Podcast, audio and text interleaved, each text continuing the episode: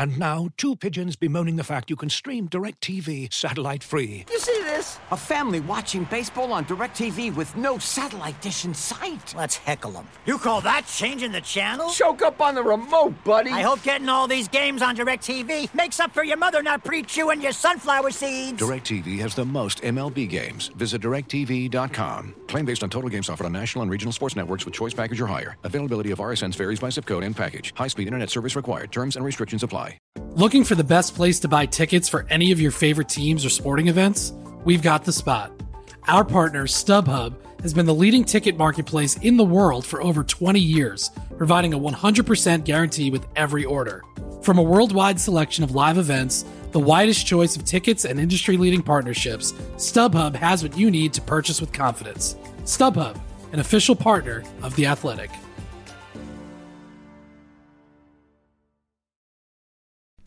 As you've probably heard by now, we've teamed up with BetMGM this season. We'll be using BetMGM lines to make all of our picks, and we'll have special offers for our listeners each week. If you haven't signed up for BetMGM yet, use bonus code The Athletic, and you'll get a one-year subscription to The Athletic, plus up to a fifteen hundred dollar first bet offer on your first wager with BetMGM. Here's how it works. Download the BetMGM app and sign up using bonus code The Athletic. Make your first deposit of at least $10. Place your first bet on any game and claim your voucher for a one year subscription to The Athletic. See BetMGM.com for terms. U.S. promotional offers not available in D.C., Mississippi, New York, Nevada, Ontario, or Puerto Rico. Gambling problem? Call 1 800 Gambler. Available in the U.S. Call 877 8 HOPE NY or text HOPE NY 467 369 in New York. Call 1 800 NEXT STEP in Arizona. 1 800 327 5050 in Massachusetts. 1 800 BETS OFF in Iowa. 1 800 270 7117 for confidential help in Michigan. 1 800 981 0023 in Puerto Rico. First bet offer for new customers only in partnership with Kansas Crossing Casino and Hotel. Don't forget, if you haven't signed up for BetMGM yet, use bonus code The Athletic, and you'll get a one-year subscription to The Athletic, plus up to a fifteen hundred dollar first bet offer on your first wager. This is the Athletic Football Show.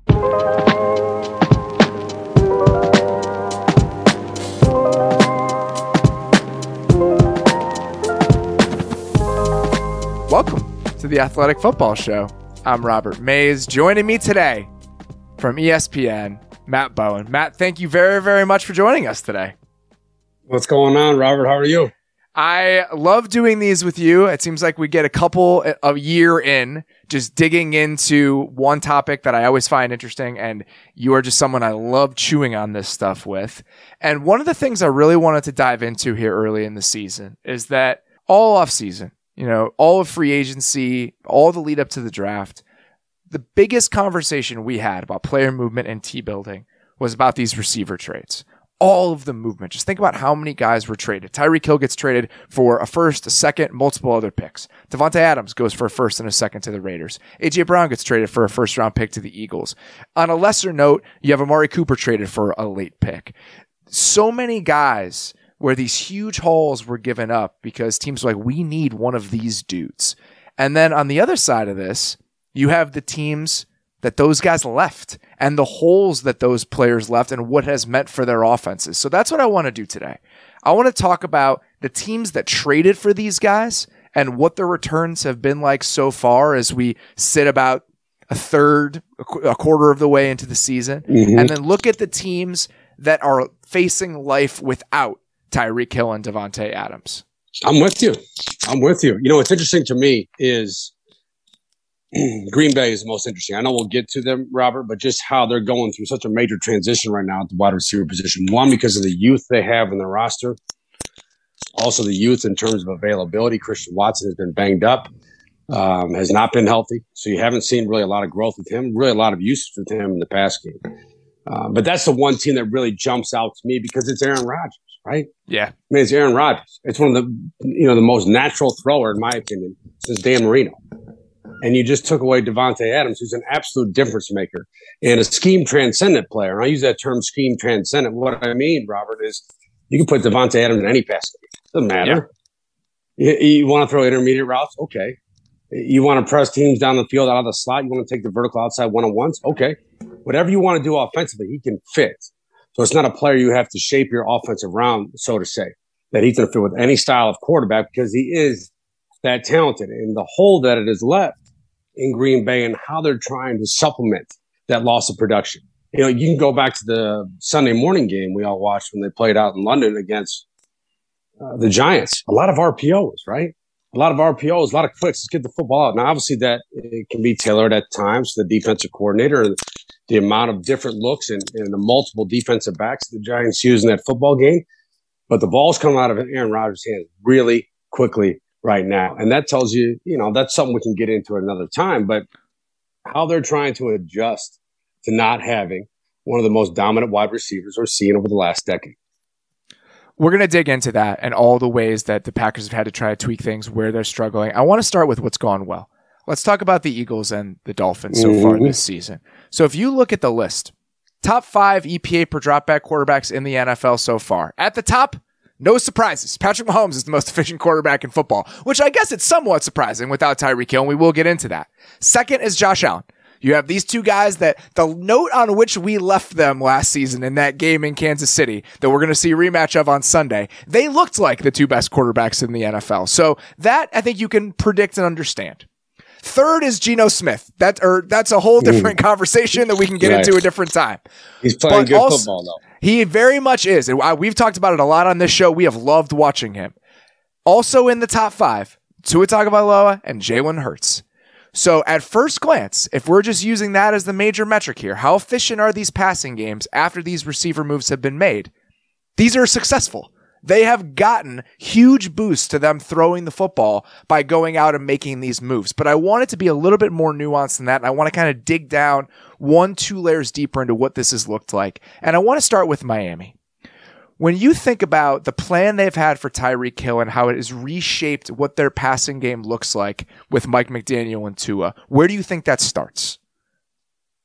It starts with the quarterback uh, because I think you you have to build your offense around the throwing traits of the quarterback, right? And if you look at what Tua is, he's a short to intermediate rhythm thrower who can deliver the ball at location and in, in accuracy, right?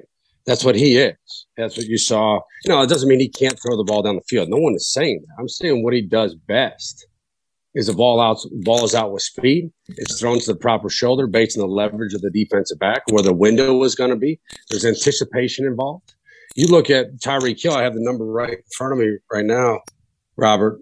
I have down Tyreek Hill air yards per target at 9.64. Yeah.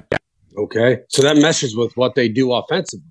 It's a lot of scheme concepts in Miami, a lot of crossers, a lot of overs, a lot of plays where Tyreek Hill can get those isolation matchups outside. And he's so sudden and fast off the football and so threatening to a defensive back that if you are an, an off man or an uh, off technique, let's say in cover three or even an outside quarter, you are going to open and run. And when you open and run, that allows him to throw, you know, to slam on the brakes, turn around and run a curl, come back, a short in break or whatever it may be, because he can create that cushion for you. And again, that's a rhythm and timing throw for Tua.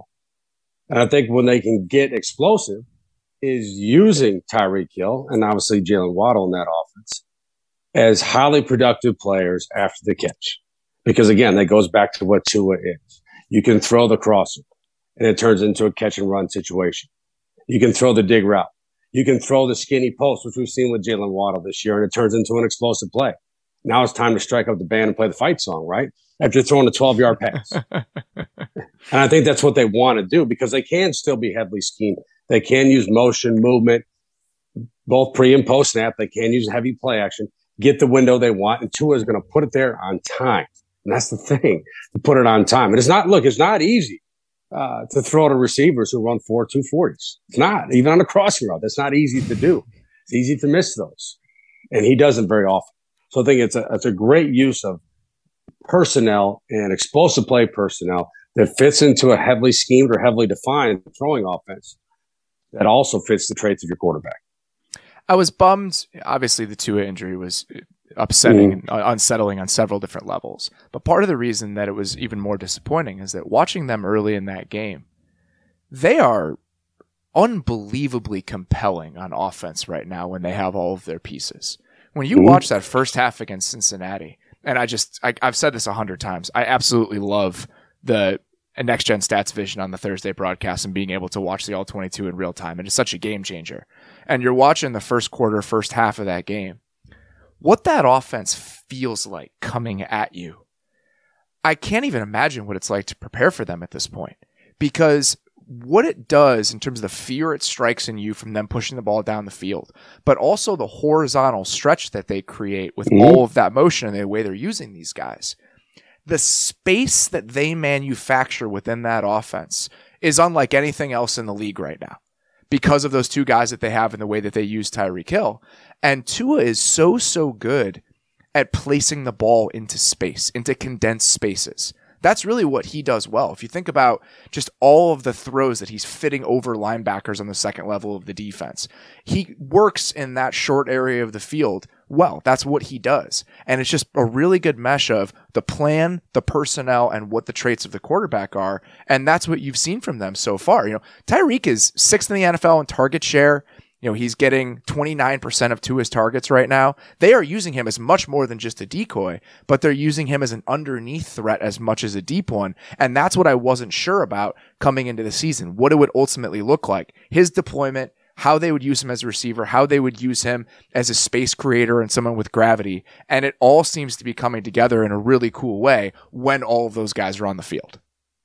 I agree. And, you know, and looking at this from a, a, broad scope, it's about efficiency as a passing offense as well, right? And that brings up a great point. What you said is deployment, because all summer we heard about, well, how are they going to throw the deep ball? You know, how many teams really throw deep ball? It's consistent. Not many anymore. no. I mean, this isn't drop back and throw the ball 45, 50 yards down the field. That's not how you win football games. It's not efficient. That is low percentage passing.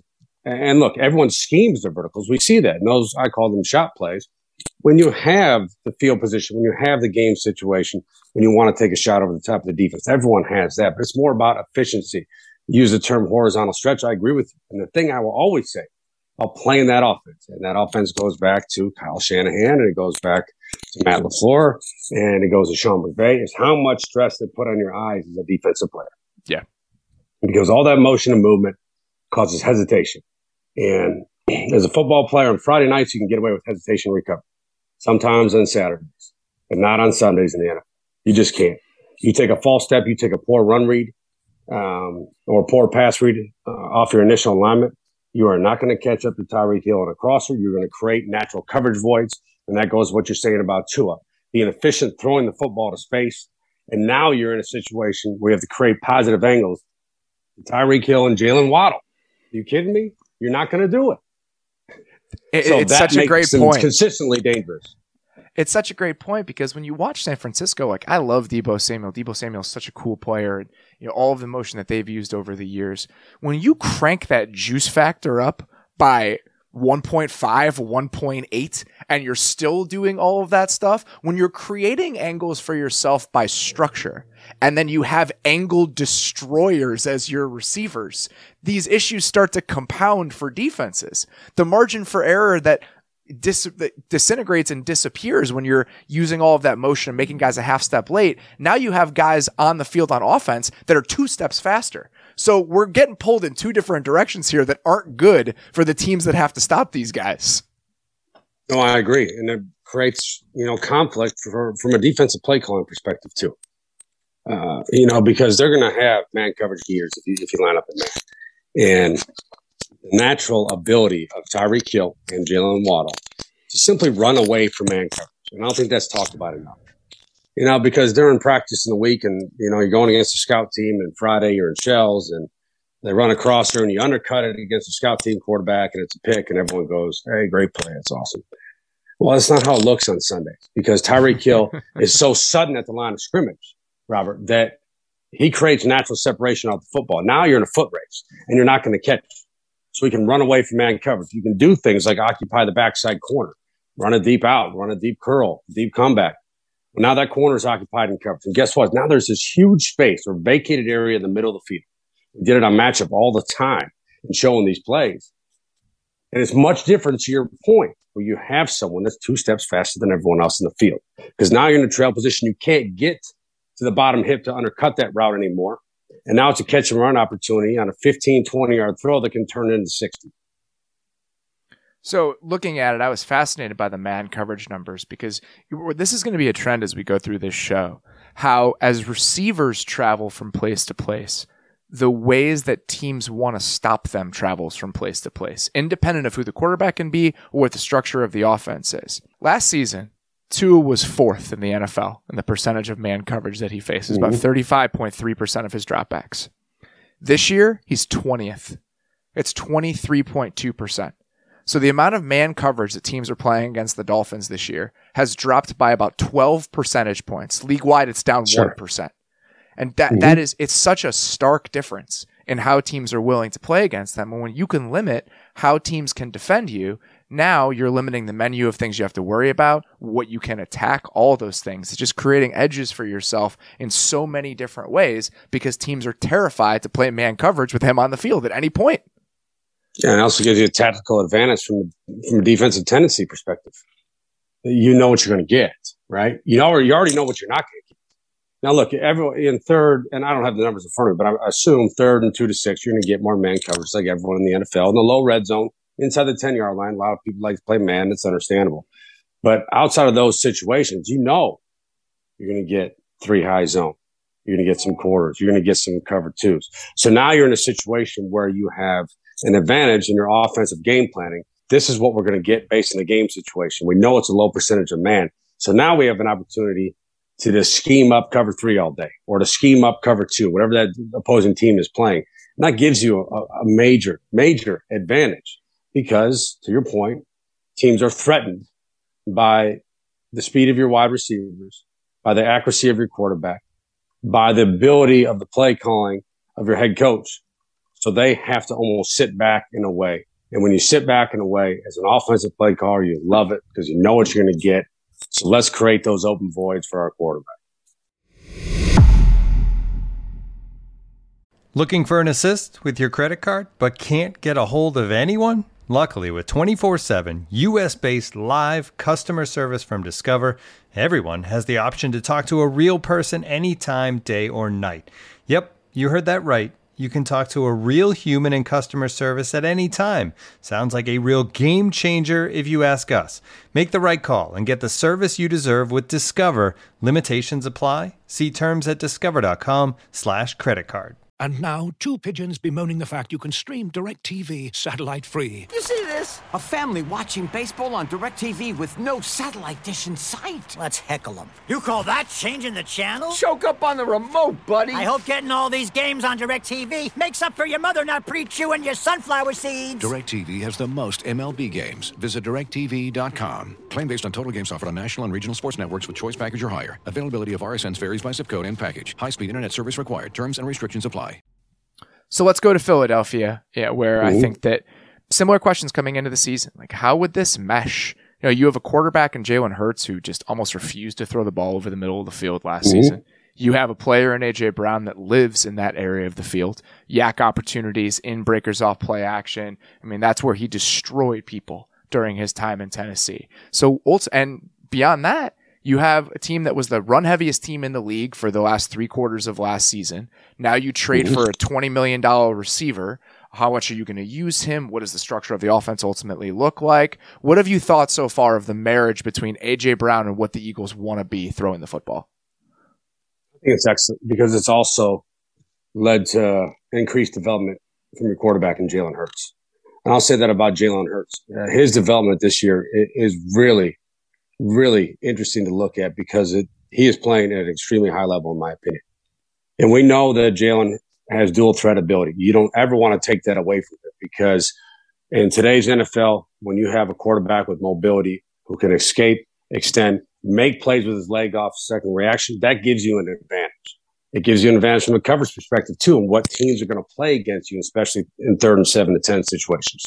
But I'm really focused on his ability to read it out both pre-snap and post-snap, his ability to isolate the targets he wants, his movement within the pocket, and his willingness to keep his eye level up and drive the football to where it's supposed to go.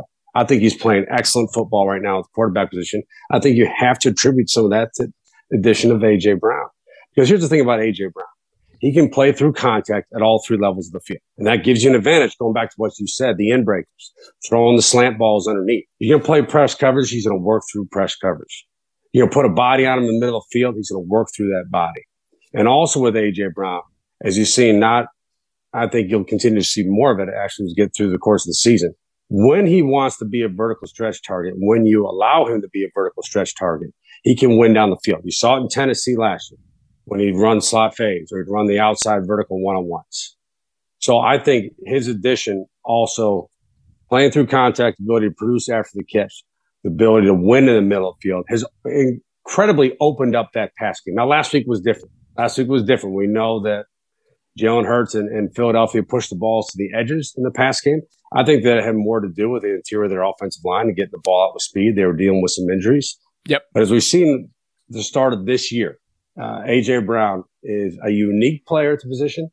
To me, he's very similar to someone like a Deebo Samuel and how he can be deployed and utilized in an offense. Uh, and that has dramatically increased or strengthened the growth and development of the quarterback. You look at the numbers in terms of those throws over the middle of the field. Last year, Jalen Hurts was 29th among 31 quarterbacks with at least 250 attempts in the number of his passes that went between the numbers. So dead, almost dead last in the NFL. This year is 21st of 34 quarterbacks. So you know, not up near the top, but significant improvement in terms of how often he's willing to go to that area. And I think that AJ Brown has a pretty big hand in, in why that has happened. And mm-hmm. what's encouraging about this w- with both of these guys, this is a, it's kind of anecdotal, but when you're watching these offenses, I can feel that AJ Brown and Tyreek Hill were guys that these two teams spent real resources to go get. AJ Brown leads the NFL in the percentage of air yards that he's garnered from his quarterback. We already talked about Tyreek Hill's target share. If you look at the efficiency on these throws, AJ Brown is averaging 0.36 EPA per target this year, which would make that's one of the most efficient quarterbacks in the NFL. That would be better than what Patrick Mahomes does every single throw. Tyreek Hill is at like 0.29. So the deployment, the usage, the focus, and the efficiency, all of those things combined, we feel the impact that these guys are having play in, play out. And when you spend what these teams spent on these guys, that's exactly what you want to feel. Yes, you do. I mean, given the amount of draft capital um, and the contracts that they've paid out to these two players, yes, you want them to be influential players in your offensive game plan. You want to create things in your game plan where you not are forcing the ball to them, but you're keeping count uh, of their touches throughout the football game because they can be such difference makers within your offense. And what that means also, I call them gotta have it situations. Mm-hmm. You gotta have a situation um, on offense is obviously third down or two minute, low red zone, whatever it may be. That's where you want the football to go. Right? And if they're going to take it away, you're going to beat them and manipulate them with scheme and formation alignment or pre snap movement because you want to get them the football. That's how much they are difference makers within your offense. And that's how much they are helping your pass game and your quarterback.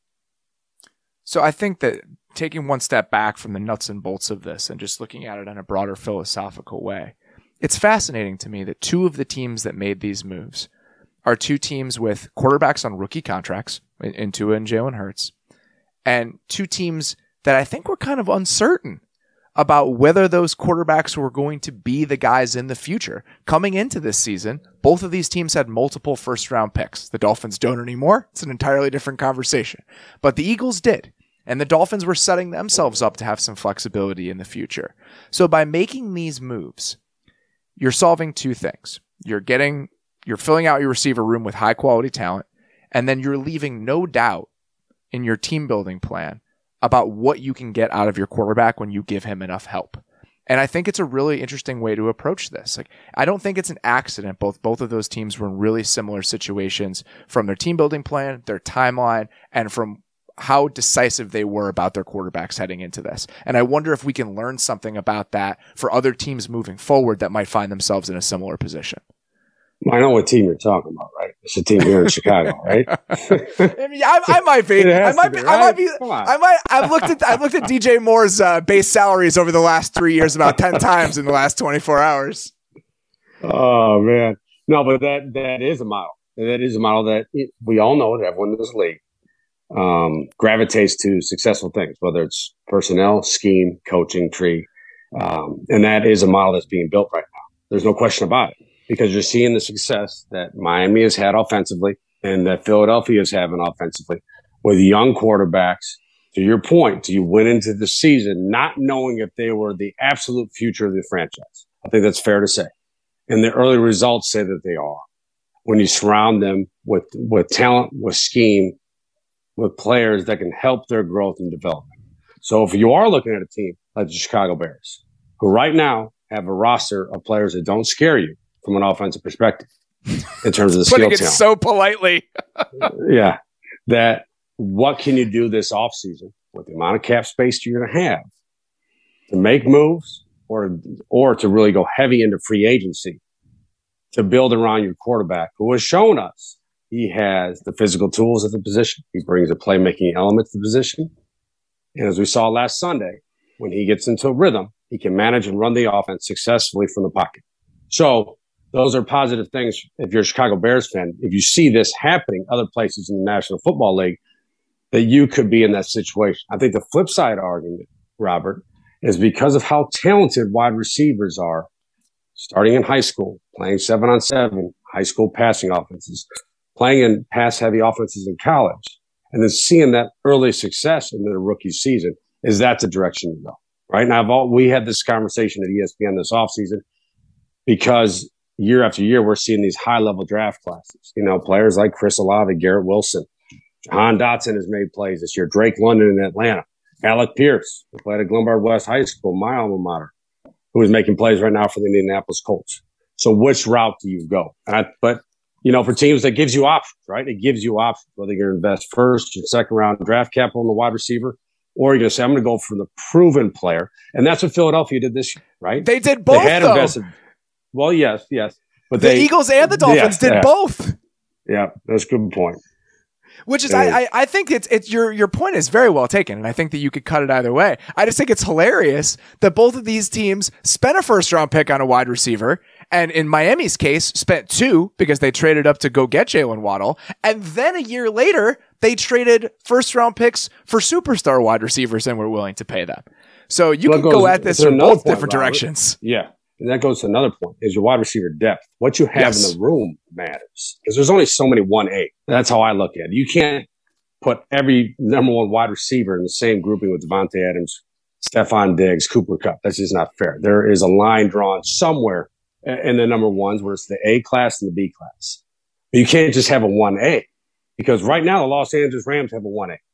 Okay. And their passing game is really disjointed and it lacks rhythm.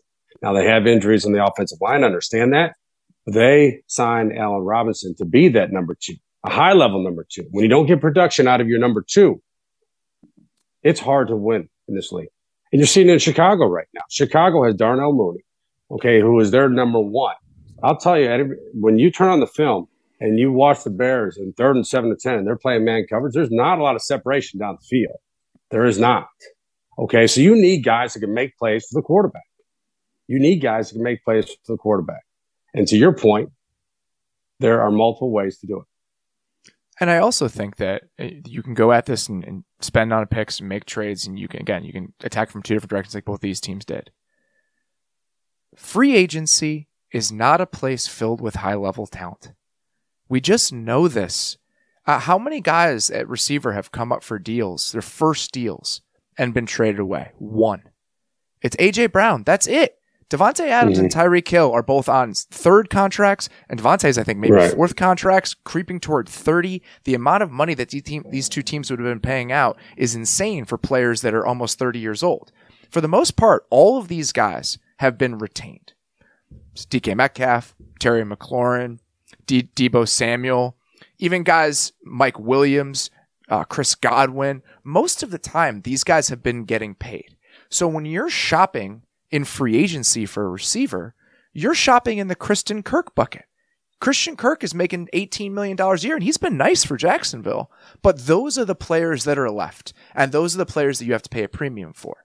So if you're a team like Miami or like Philadelphia, and you're looking at this surplus money that is created from your rookie quarterback contract, trades and going to get proven players is a way to weaponize that cap space in arguably a more efficient way because we know what these guys are. These are elite players. So even if you're spending a first round pick to go get one of these guys and you're having to compound the resources that you're throwing into this, I still think it's an interesting, at the very least, way to think about how to use that cap space. The Bears have $115 million in cap space right now for 2023.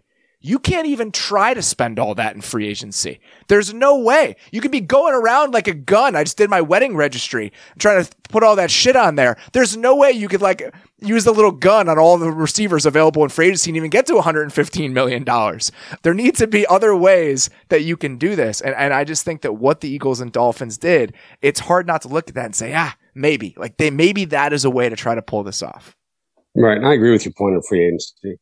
Um, I understand the hype around free agency every year because it creates hope. Okay. Uh, but great players don't make it to free agency because they, they are retained by their teams or they are moved. In this case, we've seen with a couple players um, to other teams and rewarded with major contracts because they're at high level. Okay. So that I agree with that point 100%. When it comes to free agency, if you're trying to rebuild this team through free agency, I played three years in Washington. Okay. And we did that every year. and we did not win. Okay. So, and look, I was part of that, you know, and someone thought I was a good player. And that was a mistake too. So there it goes, you know. Yeah, that's not, it's not a, it, you can't live building or doing your roster construction through free agency every March. You cannot do that. And high level players don't make it there for a reason because they're that high level. I don't want to make any grand conclusions about this five games into the season these guys are 30 years old. You are spending a potential, you are the surplus you can create in value with a first round pick, even for guys drafted high in the first round, is very real. Like Jaylen Waddle is probably worth more than the Dolphins are going to pay him against the cap over the next four years. So there's a chance that they lose out on some value as these guys start to decline. Because this this is going to be the best it's going to get for the most part with AJ Brown, with with Tyreek Hill absolutely, and with AJ Brown potentially. So all those things are important to keep into account. And I don't want to be taking victory laps on this right now, but I just think it's worth pouring over like what all the considerations are as you're thinking about the resources that you have and the best way to unleash those resources. And I think that what these two teams did is at least an interesting way to do it. And you can contrast that with where the Raiders are because the Raiders were not in the same position that the Dolphins and the Eagles were, where they had these quarterbacks on rookie contracts and like, all right, well, if we have some money to spend and some resources to throw around, let's go get a receiver because we can afford it right now. The Raiders weren't necessarily in the same place as a team uh, in their team building process, but they still thought it was worth it to go get Davante Adams. And, you know, they have thrown a ton at him. He is currently fifth in the NFL right now in target share. So they've tried to build their passing game through him. But so far, I would say the results from his performance, what they've gotten out of him, and what their passing game has looked like, has been uneven. They're, they're 11th in EPA per dropback right now. Derek Carr is a stat that I found really surprising. There are 73 players in the NFL right now with at least 25 targets. Davante Adams is 68th in catch rate. And the efficiency on his targets has been good. I mean, he scored a bunch of touchdowns, all of that. But I think it's been more of a mixed bag. So when you look at way the the way the Raiders have used Davante Adams and what the returns have been so far, what has jumped out to you? Well, a couple things. I think the best tape to watch is Week Four when they played Denver, and the reason I say that is there was multiplicity in terms of his alignments. Um, you saw him as the boundary X, you saw him as a Z. It's the field side of the formation. They put him in the slot versus zone coverage. That's you know, Sean Payton one on one. That's what you've seen with Michael Thomas over his career there is you put him in the slot and guess what? Versus zone coverage, that means there's an outside linebacker there. So you are going to win on the choice route, the option route, move the sticks. Um, I would like to see move, more pre-snap movement with him. I think at mm-hmm. times it's too static, Robert. I think it's too static. I would like, you, you know, you, you, saw it. I think last night you saw it in the deep crosser that he caught. They motioned down to a stack alignment. One, you're giving him free access off the ball. Not that he needs it, but when you do that, you get into the route quicker. And again, you're running away from coverage in that situation and attacking a, a very big vacated area of the field. So I'd like to see more of that. Um, I agree with you on efficiency. I'm looking at the numbers here. Week two, you know, t- two receptions on seven targets for 12 yards. Now he did have a touchdown. I understand that. That that needs to be more efficient. Week three, five receptions on 10 targets for 36 yards. Again, to your point, he did have a touchdown in those games. Those are two games they also lost as well. Um, so last night, three of seven. We all know he had explosive plays last night, and the the double move he ran, same route he did last year against Cincinnati when he was with Green Bay. It is nasty when you have a bracket, and because I've been in that situation when you have a bracket coverage, corner outside, safety inside. and it looks like the wide receiver is going to sit it down and break inside or run a hitch, and you both stop, and then he runs past you. so that that is the, the, worst feeling to have is the defensive back because come the sideline and there's nothing really to say. He kind of beat the scheme, and beat you at the same time. This is a really bad play defensively. Um, and then the fourth down play they had to him last night, I thought that was an aggressive call. I thought that was a smart call given the the youth in the Kansas City secondary. And again, based on game situation, anticipating man coverage. So let's take a shot. But I'd like more movement. Uh, we were talking before in terms of the coverages that Derek Carr and the Raiders are seeing, especially if you're going to see two high coverages. I like to see him inside more, inside where he has more free access off the football and can work the second level of the field. Because you can, we said before, it's scheme transcendent. It doesn't matter what offense he's in, but his usage and deployment does matter if they're using him a little bit less in the slot than Green Bay did last year, which is understandable in three receiver sets. Hunter mm-hmm. Renfrow is a slot only player, and Renfrow's even missed time, and Adams has not been in the slot any more than he was in Green Bay last year. So I think that's something to take into consideration. The numbers that jump out to me are we talk about zone coverages and how you can kind of deploy those. Teams are playing man coverage against the Raiders at the second lowest rate in the entire NFL this year. And if you look at it, what it was last season, it was the 10th highest rate in the league. The biggest difference about what the Raiders were last year in the passing and what the Raiders are now is Davante Adams. So teams are looking at that and saying, well, we're just not going to play man coverage against Davante Adams and we're going to see if you can beat us. And right. just doing some quick math, I was looking at the percentage in cover two, four, and six against the Raiders this year. I want to say that the Raiders have seen that combination of two high coverages, I think either at the highest rate in the NFL this season or the second highest rate in the NFL last this season. They're right there with the Bengals, who we know all the cover two discourse that's happened with Joe Burrow so far this year. Right. And 18% of the Raiders snaps, they're seeing cover six, which is mm-hmm. a combination quarter, quarter, half. You, you've talked about this a million times. How can you deploy quarter, quarter, half or half quarter, quarter against a true number one receiver like Davante Adams is? Because I think a lot of teams are going that route right now. You play the you play the cover two side to his alignment, and especially when he's a boundary X. Yep. And what I mean by the boundary X for your listeners, that's the backside receiver in three by one sets. So you have three receivers to the field side of the formation. Um, it's not as noticeable in pro football because of hashes, but in college football and high school, it's dramatic. Uh, the amount of space you have over there. And then to the backside of three by one, you have the X receiver. So when you're playing a cloud coverage, that's what it is, whether it's cover six or three cloud. You want a corner at the in a position, Robert, to where he can jam and disrupt Davante Adams at the line of scrimmage, because then you have a safety over the top, and it's a zone coverage. Um, but that's what teams want to do versus a top receiver. I remember teams I I played on that went against Randy Moss. It was always cover six, always, because that was our only chance, right? Let's try to disrupt disrupt Moss to the line of scrimmage and put a safety over the top. And he really didn't want to be that safety. he really didn't want to be that guy. But uh, that that's that, that's the idea behind it, Robert. Look, we're going to get hand. You can, and look as a as a cloud corner, you can be ultra aggressive, Robert. You can because not man coverage. If he slips you, uh, that's okay. You got a safety over the top, right? You're going to open your hips, sink, take away like a, a corner out if they want to throw it, close that that you know that deep hole shot window and cover two, but go for it you know, be physical, be nasty, try to put him on the ground. That's what I would say from a coaching perspective. So you got a safety over the top. Yes, you still want to play with technique and mirror the release and do all the coachable traits that are part of playing that technique, but go after him because we got a safety over the top. And what that gives you now to the field is quarters. In today's NFL, quarters is it's almost a match based coverage. So that gives you, you know, four over three to the front side of the formation, two over one to the back side of the formation. That's all zone coverage is. A lot of times it's three over two and four over three. That's what zone coverage is. You get an extra defender, and with the amount of match coverage you're seeing in today's NFL, it's a really smart way to play football. And even if you play basic quarters to the front side, what that allows you to do is if they run an in breaker, it turns into a bracket because if number two goes under or out, now your safety is free to the quarter side. And if you run an in breaker, you can drive downhill and take it away. You can drive on crossers. You can do a lot of different stuff to the quarter side of the formation, knowing then we basically have two on one against Davante Adams when he's the boundary X. Now let's say he's the Z. You're still getting hands on him. You still have a deep half safety over the top.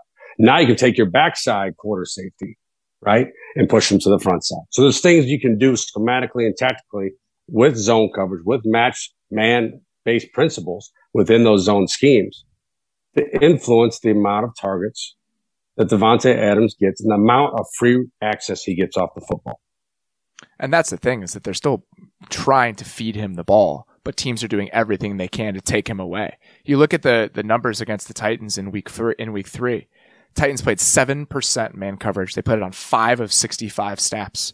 Their two most prevalent coverages in that game: fourteen snaps to cover two, nine snaps to cover six. That's what they were doing.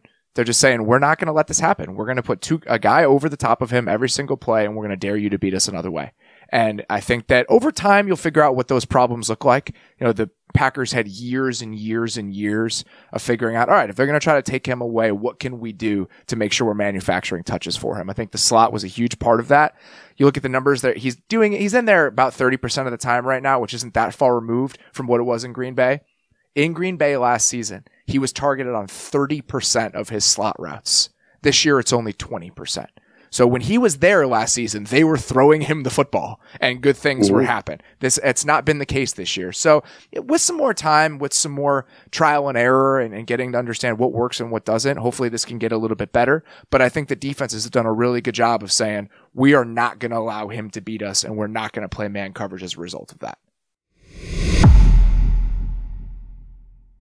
When you need mealtime inspiration, it's worth shopping Kroger, where you'll find over 30,000 mouthwatering choices that excite your inner foodie. And no matter what tasty choice you make, you'll enjoy our everyday low prices, plus extra ways to save, like digital coupons worth over $600 each week. You can also save up to $1 off per gallon at the pump with fuel points. More savings and more inspiring flavors make shopping Kroger worth it every time. Kroger, fresh for everyone. Fuel restrictions apply.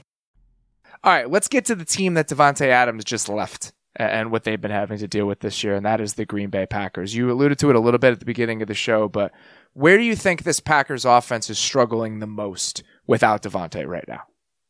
Well, I'll say this. I, I think, and this is can be argued by different opinions, but I think still Aaron Rodgers is the best quarterback in the league at identifying and throwing one on ones. Okay, and that was a huge part of their offense, Robert, with Davante Adams whether it was a slot fade, whether it was a vertical outside one on one. We saw consistently when Rodgers would take that opportunity. And right now, that's missing from their offense. 100% that's missing from their offense. Now, we've seen situations uh, in the last couple weeks where Romeo Doubs has made some opportunities, right? He had an opportunity on the deep ball against the Patriots, didn't finish the play, but they came back to him on the red zone fade ball, throwing back shoulder. So is that a possibility? Yes, it is. I brought up Christian Watson. You drafted Christian Watson at the top of day two to be that guy, in my opinion, to be the vertical stretch target, to have the ability to take the one on one whenever we wanted down the field. And they don't have that right now. I think it's a major part of their offense that's missing. I was looking at some of these numbers, and it's amazing how much more man coverage teams have been willing to play in those high leverage moments against them without yeah. Davante. Teams are playing 54% man against them this year on third down. It's the fourth highest rate in the league. Last year it was 45%. So in tick up 10 percentage points. And they've really struggled in those moments. There's just nobody open, like you said. Rodgers is 23rd in the NFL right now in EPA per dropback against man, ninth against zone. And I think that's a huge part of just not being able to trust anybody in those one on one matchups. And you see that consistently. And the other thing that I was fascinated by, you mentioned this a little bit earlier, talking about how quickly he was getting rid of the ball. In five man protection this year, Rodgers has is averaging 4.78 air yards per attempt, which is the lowest rate in the NFL, kind of by far. When they're using six and seven guys in protection, it goes all the way up to sixth in air yards per attempt. He's 25th in EPA per dropback with five guys in protection. He's 10th when it's six or seven. And just anecdotally, if you think about what their offenses looked like, it kind of makes sense, right? When they use heavy play action and they're using more guys in protection, he's willing to wait and see things come open over the middle of the field. Mm-hmm. That's how they've created a lot of their explosive plays. But when he has to trust someone to get open quickly when they have five guys out in the route and it's not schemed up space, he is not trusting that right now. He's getting rid of the ball instantly. And it has really hamstrung what they've been able to do on offense. I agree with that. I agree 100. percent And that's why I brought up the Giants game the other day. How ball, how quickly the ball was coming out at times in that offense. Whether it's throwing to the flat, it's throwing a quick slant, it's throwing a hitch, it's throwing a smoke route outside versus off man coverage, which we've seen them do, uh, especially at the end of the Patriots game. That's that's what he's doing right now, and I think that's his belief. That's the best way to get these young wide receivers involved, or to get other wide receivers involved, and not bet on a longer developing route that takes nuance and savviness within the route tree and experience to do it, and the traits to do it, the separation ability, uh, the understanding of leverage and coverage. And I keep bringing up the young receivers because let's be honest, Robert, as this season progresses, you want to win the NFC North and you want to challenge the playoffs. Two young receivers have to be a part of this offensive structure. They have to be. And right now, it's a little up and down. I wanted to throw out one more number just because I thought it was so, so interesting. So, with five guys in protection last year, Aaron Rodgers threw 115 passes to Davante Adams. He averaged nine air yards per attempt on those throws and let them rip in about two seconds on average. So one of the quickest time to throws in the entire league while averaging nine air yards per attempt. On throws to everyone else, that number goes to 5.89 last season. So what happened is now the entire world is those throws that aren't to Davante Adams. So when they had five guys in protection, he was so quick to trust him to be open that they're pushing the ball down the field. That has been completely removed from the equation. So now you see the entire every throw that wasn't to Davante last year is their entire offense. And that's kind of aligns with the numbers. And that extends to empty more than any other situation. Last year, Davante got 32 targets in empty. He averaged 12 air yards per target on those throws. This year, 44% of Rodgers' empty targets have been at or behind the line of scrimmage, which was 30, which is 31st in the NFL. Last year it was 18%. That it, means you're throwing screens and smokes, right? That's, that's it. doing. That's it. And it's just they're not they all of those throws that they were pushing the ball to him last year because they were advantage throws where they could really push the ball down the field, all those slot fades that you saw, him just saying, I know instantly that he's going to be there and I'm just going to lay it out. Those throws have been removed from the equation. And all of these numbers are, they were so striking when I was looking at them because you can feel this. When you watch them right now, you can feel all of these things in the bones of what they are on offense. And I guess my question to you is, do you think this can get better? I think it has to get better. One name I'll bring up. And look, I, I, think Matt LaFleur has done a really good job this year in terms of his running back deployment. You know, using Aaron Jones and AJ Dillon on the field at the same time. I think that does give you tactical advantages in what you can do from a run pass perspective. Is that player, and this is just you and I talking, is that player Aaron Jones? Is Aaron Jones someone that can unlock, so to say, their pass game a little bit? When we see more versatility with him in terms of his utilization as a wide receiver, where he's flexed the slot, where he goes out of the backfield in motion to create a matchup you like, where you can stretch him vertically a little bit. Look, I've seen on tape Aaron Jones run backside fade balls from an X alignment. We've seen him run wheel routes out of the backfield. We've seen him run sail routes out of the backfield. Is that one way they're going to have to kind of lean on right now until you see more development with the young wide receivers to create more explosive play opportunities? because it's hard to win football games when you're throwing screens and smokes. It's hard. It's hard to go all the way down the field, Robert, when you're throwing hitches and slants. Because again, from a defensive perspective, I'm probably going to give you those against Aaron, against Aaron Rodgers, Robert. Okay, you want to throw a hitch? Well, just keep tackling. Eventually, you're going to get impatient. Eventually, you're going to make a mistake, or eventually, the offense is going to get in a negative field position, negative down and distance situation because of a penalty. And now I really got you because you can throw three hitches and I'm still going to get off the field on third down. So you have to have that element to where you can threaten teams. And again, it doesn't mean throwing 50 yard bombs down the field like we talked about. It means being efficient in your passing game, but being able to attack second level windows is so big in today's NFL. And right now, those aren't second, those throws you're talking about, Robert, are not second level window throws. They're underneath throws. This is very hard to do. And after a while, those wide receivers are going to get tired of getting hit. hate to say it, they are. Because I'm going to keep coming downhill and putting my pads on them consistently and tell them if I'm a coach, tell them my defensive line, defensive uh, backs and linebackers, to just consistently put your pads in these guys until they shut down. So Aaron Rodgers is currently 21st in EPA per dropback in the NFL. Patrick Mahomes is 1st The Chiefs have the most efficient passing game in football without Tyreek Hill. Why have the Chiefs been able to thrive without Tyreek Hill in a way that the Packers have not been able to thrive without Davante Adams?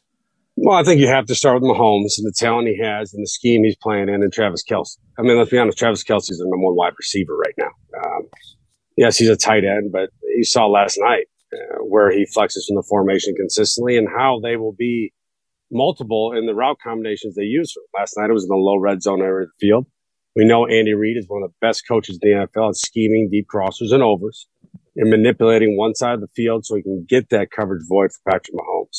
And I think they've done a good job in trying to somewhat recreate Tyreek Hill in the aggregate, right? Marquez Valdes-Scantling is your vertical stretch option. Okay. And a much better route runner than given credit for, in my opinion. Juju Smith Schuster gives him something different that he did not have the past couple years. He's a physical player in the slot. I think he's more explosive than given credit for. Uh, I think he's more than willing to work the dirty areas of the field, meaning making contested catches or making catches in traffic when he knows someone is going to drive downhill and try to bury him after the catch. Mecole Hardman is still a vertical player for them that gives them that horizontal stretchability when you use them on motion and movement pre-snap. And Skyy Moore is a very young player. What you saw last night, there are ways to manufacture throws to Skyy Moore where he can produce after the catch, when he can turn a wide receiver screen or a quick flat ball into a first down. I think they did a good job of putting together a group of personnel that is not Tyreek Hill, but still allows them to be efficient from an offensive perspective within the structure of Andy Reid's offense. The, the Kel- the Travis Kelce point is the first one that I come back to. I went back and watched the Tampa Bay game again today because the Mm-hmm. Raiders game wasn't on all 22 yet. So I was like, all right, what, what game can I go back and watch here? Right. And you watch the how central he is to their passing game. How they're putting him in motion consistently, motioning him into bunches and stacks, giving him free releases, giving him matchups. He is the centerpiece of how they want to throw the football. He's, I think he has a 25% or so target share, about a quarter of their throws this season. Mahomes has a 0.72 EPA per dropback on throws to Travis Kelce. That's twice as efficient as the most efficient quarterback in the league, which is him. Every throw that they do to Kelce is one of the most efficient things you can do in football right now. And I think that we just, I personally, I'm guilty of this, did not give that enough credit. That even if you Right. remove Tyreek Hill from this equation, T- Travis Kelce is one of the best players in the NFL and has been for the last eight years. He is one of the best players of the decade. He is a defining player of this era. And if we're not going to be able to build this around Tyreek, at least we can build it around Travis. And that is what they're doing right now. And a couple other layers to it that I think are so fascinating. So, by the way, this Travis Kelce stat on third down this year, he has a third of their targets, 15 of 45, 12 catches for 152 yards and 10 first downs on those 15 targets on third down, which That's is pretty amazing. good. It's pretty Yeah. good. It's, it's a pretty good weapon to have in the high leverage moments Yeah. in games. Okay. So teams now, we talked about how the Dolphins are seeing a ton less man coverage with Tyreek Hill. Last season, teams played man coverage 25% of the time against the Chiefs. It was the 22nd highest rate in the league. This year, it's number one. 40%, more than 40% of their snaps, they're seeing man coverage. So they have guys in MVS, in Mecole Hardman, in Juju Smith Schuster. They're like, these guys are good enough. You know, they're not superstars, but they can consistently win matchups that we make, that we create for them. And the other thing I thought was fascinating Mahomes has thrown 44 passes outside the numbers to a wide receiver this season. Mm. That's the same number as Cooper Rush and Joe Flacco. The only guys at quarterback who are full time starters who've thrown more passes to receivers outside the numbers this year are Marcus Mariota, Ryan Tannehill, Daniel Jones, Justin Fields, and Lamar. They just don't throw inefficient passes. They do such an incredible job of exploiting efficient areas of the field. And when you combine that with Patrick Mahomes being from another planet, Travis Kelce being one of the greatest receiving talents we've ever seen in professional football, and a really good offensive coordinator, you still see the best offense in the league. And it has been remarkable to see all of that kind of converge into this final product without Tyreek Hill on the field. Yeah, and you bring up a great point. Um, you know, the combination of Mahomes, the scheme he plays in, uh, when I was still doing the matchup show for ESPN, and we would go through Greg Cosell and I on the games we wanted to do each week. Every week we said, "Well, we can do Kansas City again." because they have. I mean, it, there's always a play to do. That's a that that show is hard at times because sometimes you, you have to have the pictures, right? It's one thing to say we're going to do Rodgers throwing this ball. Well, if you don't have the right picture, you can't really do it on TV. There was always pictures for Kansas City. I mean, you could have done them every week, Robert. Every week we could have had a breakdown on an NFL matchup show about Patrick Mahomes, Kansas City Chiefs. Could have been Hill, could have been Kelsey, Kelce, could have been Robinson. I mean, just start naming players because that's how well schemed they are. And that's how talented Patrick Mahomes is. And that's not even including Robert, the plays he makes outside of structure. Yeah. Because those are unpredictable. You can't really scheme for them as a defensive player. You can't. You can't. And one, you can't prepare for. How do you prepare for that in practice? I want to know because you can't. You can't. You can't. What are you just going to have a quarterback run around for a couple minutes to throw the ball? That's not how it works. That's not what Patrick Mahomes does. He is so good at the ability to escape, extend, and make plays at the second and third level of the field from any platform and any arm angle he wants. So that's the that's like the that's the uh, on top of the scheme, on top of Patrick Mahomes, on top of what they have at the skill positions, there is that part that you always have to account for that you can't really technically prepare for, but it is a major part of their offense. And I think that, you know, obviously I think a, a, retort to that, which in my mind would be, well, Rodgers is one of the best quarterbacks in the league. Why can't he transcend some of this stuff? But having Kelce and what that means, mm-hmm. I think is so important because it brings me to kind of a wide ranging conclusion about this whole thing. It is so crucial to have a guy that you can build your passing game through. And I think all of these teams have that now. Even without Tyreek Hill, the Chiefs still have that. The Dolphins now have that with Tyreek Hill. The Eagles now have that with AJ Brown. The Raiders have that with Davante Adams, even if it's been a little bit uneven. The Packers don't have that. They do not have that guy to build their passing game through. And I think that you see that huge hole in what they are compared to what Kansas City can be, even if they both have truly elite quarterbacks, MVP level quarterbacks. So it's fascinating. I mean, just like where these teams are and the, the boosts that some have gotten and how defenses have changed the way that they're playing against these guys because of the players that are or not on the roster. Uh, to me, it's one of the more intriguing elements of the entire season so far. And I cannot, I cannot thank you enough for taking the time out to let me chew on this with you because I had a great time. So Matt Bowen, thank you very, very much. Thank you, Robert. Be good. All right, guys that's all we got. Really enjoyed that conversation. I hope you guys did as well. Thank you very much for Matt's time. We will be back tomorrow with me and Greg Rosenthal from the NFL Network and around the NFL. Can't wait to chat with Greg. In the meantime, please rate and review the podcast on your podcast platform of choice. Please subscribe to our YouTube channel if you would, we're doing a ton more YouTube stuff. Nate did a great wind the clock today on the Saquon Barkley catch against the Packers. That was a very cool design. That's where you can watch the extended version of those videos on our YouTube channel. We'll be doing another Thursday night recap show of Bears and Washington on Thursday. I know you guys want to hear that. I, I, I want to do it. So make sure that you subscribe so you can come check that out. In the meantime, really appreciate guys listening. We'll be back tomorrow. Talk to you soon. This was the Athletic Football Show.